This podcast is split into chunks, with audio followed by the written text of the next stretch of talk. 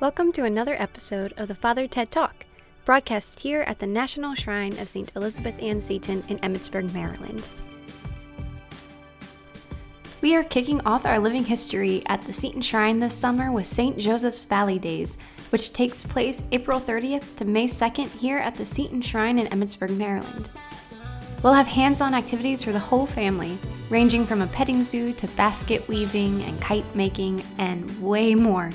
And you'll also get to talk to our living history interpreters.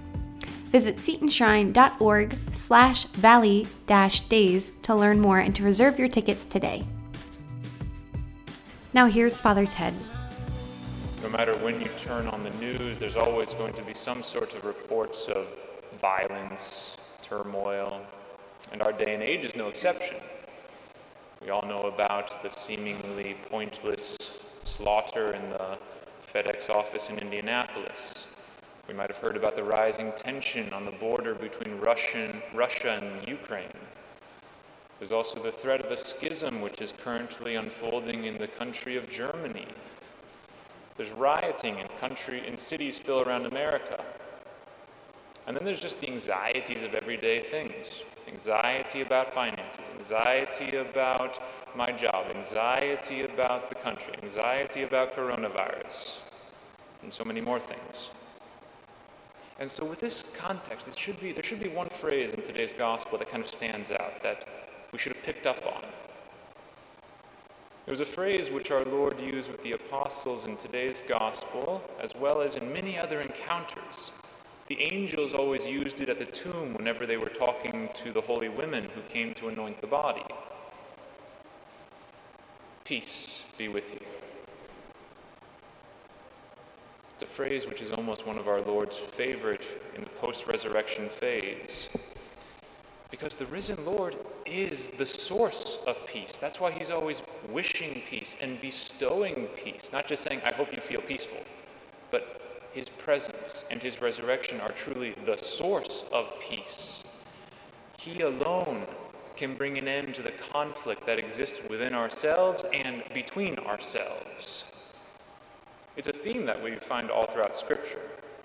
All the way back in the prophet Isaiah, we hear that the Messiah will be the Prince of Peace. And the prophet Micah says more directly, a little bit less clearly, he says, He will be peace. And so, too, when he was born, the angels declared peace on earth. And St. Paul, after the ascension, in all of his letters, would, wish, would begin them by wishing peace upon the recipients of these letters. But what is it about the Messiah? What is it about the Christ? What is it about the risen Lord that makes him the source of peace? And the answer is found in an implicit way in today's readings. Or if you go back to the first reading from today, we're hearing St. Peter preaching to the crowd shortly after Pentecost in Jerusalem. And what's St. Peter talking about in that homily? Put in a very simple way, St. Peter was telling the crowds, You are all very serious sinners. So repent so that your sins can be forgiven. That's the basic gist of the first Pope's message. So he highlights the gravity of their sins, saying this is a big deal, there's a problem here, but offers them that hope of reconciliation and forgiveness. It's the same message which our Lord told the apostles to preach at the end of today's gospel. He said, You are witnesses of these things, and you will preach forgiveness to all the nations, beginning in Jerusalem. And indeed, if you look at the Acts of the Apostles, this is the theme of their preaching over and over and over again. We are sinners. We are broken. We need forgiveness, and Christ is the one who gives it. And the same idea of sinfulness and forgiveness, it comes up in John's letter, which we heard in the second reading. John, in that letter, he's telling the recipients that, okay, I'm writing this letter to you so that you might not sin. But if you do sin, do not be afraid. We have an advocate, Jesus Christ, somebody who will intercede on our behalf, stand at our side when the time of trial comes. And what is it that makes Jesus Christ our friend, our advocate, the solution to our sinfulness? John says he, ha- he is our expiation. And that's not a word you hear very often. In fact, this is the only instance in the entire New Testament where this word expiation is used. Hilasmos in Greek. But in the Old Testament, it comes up a bunch. And so when you look at the Old Testament, when you're talking about expiations in the Old Testament, it's kind of synonymous for atonement. So you talked about the sacrifices of atonement. And so when John says that Jesus is our expiation, he's saying Jesus is the sacrifice of our atonement. And so he's trying to elevate our view of the cross. The cross was not just the execution, the cross was a sacrifice. What kind of sacrifice? Not just a sacrifice of thanksgiving, but a sacrifice of atonement. And a sacrifice of atonement is one that is made to make up for sins, to undo damage from sins, to reconcile parties which are at enmity with each other, to bring together what was separated. That's what the point of a sacrifice of atonement was in the Old Testament, and in the New Testament, there is one sacrifice, that of Jesus Christ, that reconciles sinners to God. It is the bringing together of these parties that were that were at enmity with each other.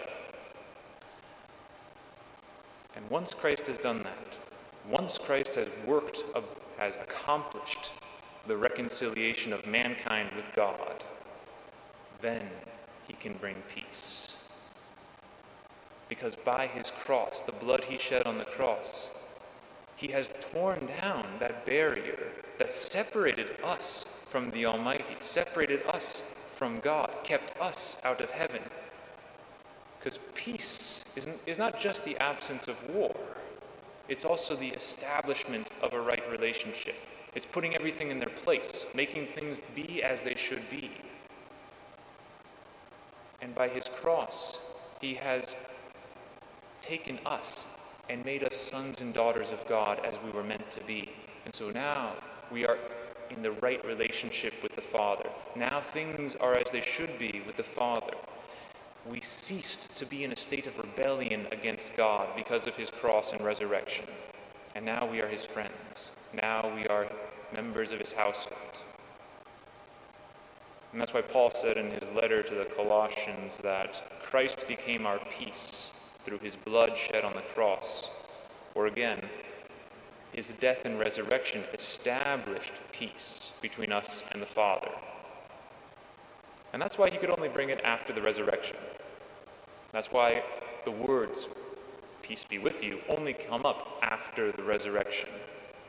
Because only then had he accomplished that great work of redemption, and he also made his apostles messengers, heralds of that reconciliatory message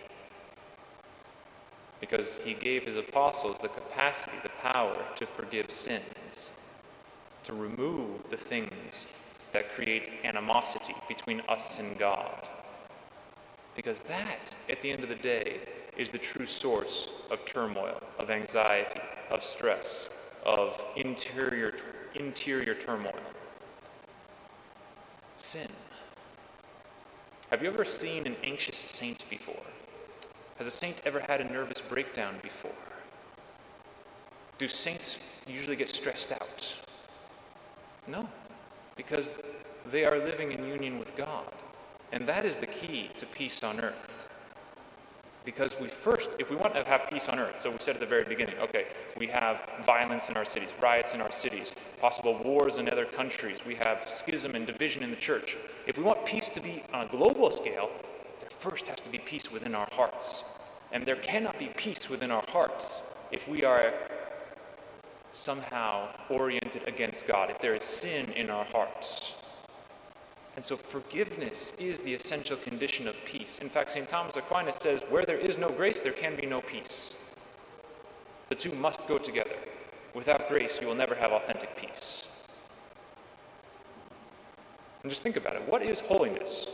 What does it mean to be holy? What does it mean to be a saint? A person who is holy is somebody who is full of charity. That is to say, they love God a lot and they love their neighbor a lot. And St. Thomas Aquinas says that peace is the effect of charity. Peace is the effect of love. The more charity you have, the more love you have, the more peace there will be in your heart.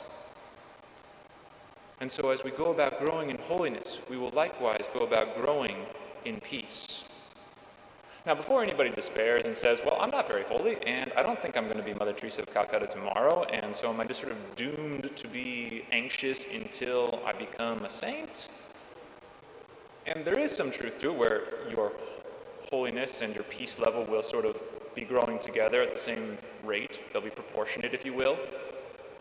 But Jacques Philippe also points out that one of the conditions for peace is devotion, or as he puts it, goodwill. Now, what is devotion supposed to mean? Devotion means the desire, not the desire, the decision to promptly carry out the will of God in all things. And so he's saying, once you have made that decision, once you are decided, determined that you are always going to say yes to God, peace can begin to grow in your soul.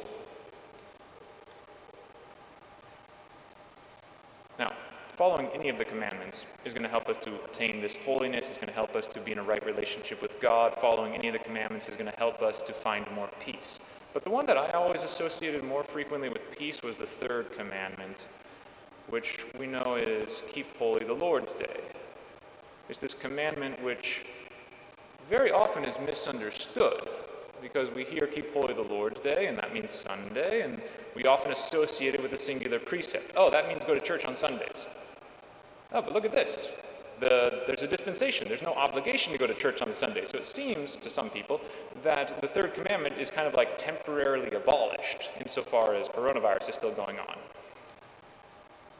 But this is not the full understanding of the third commandment. Because the third commandment is not just go to church on Sunday or else.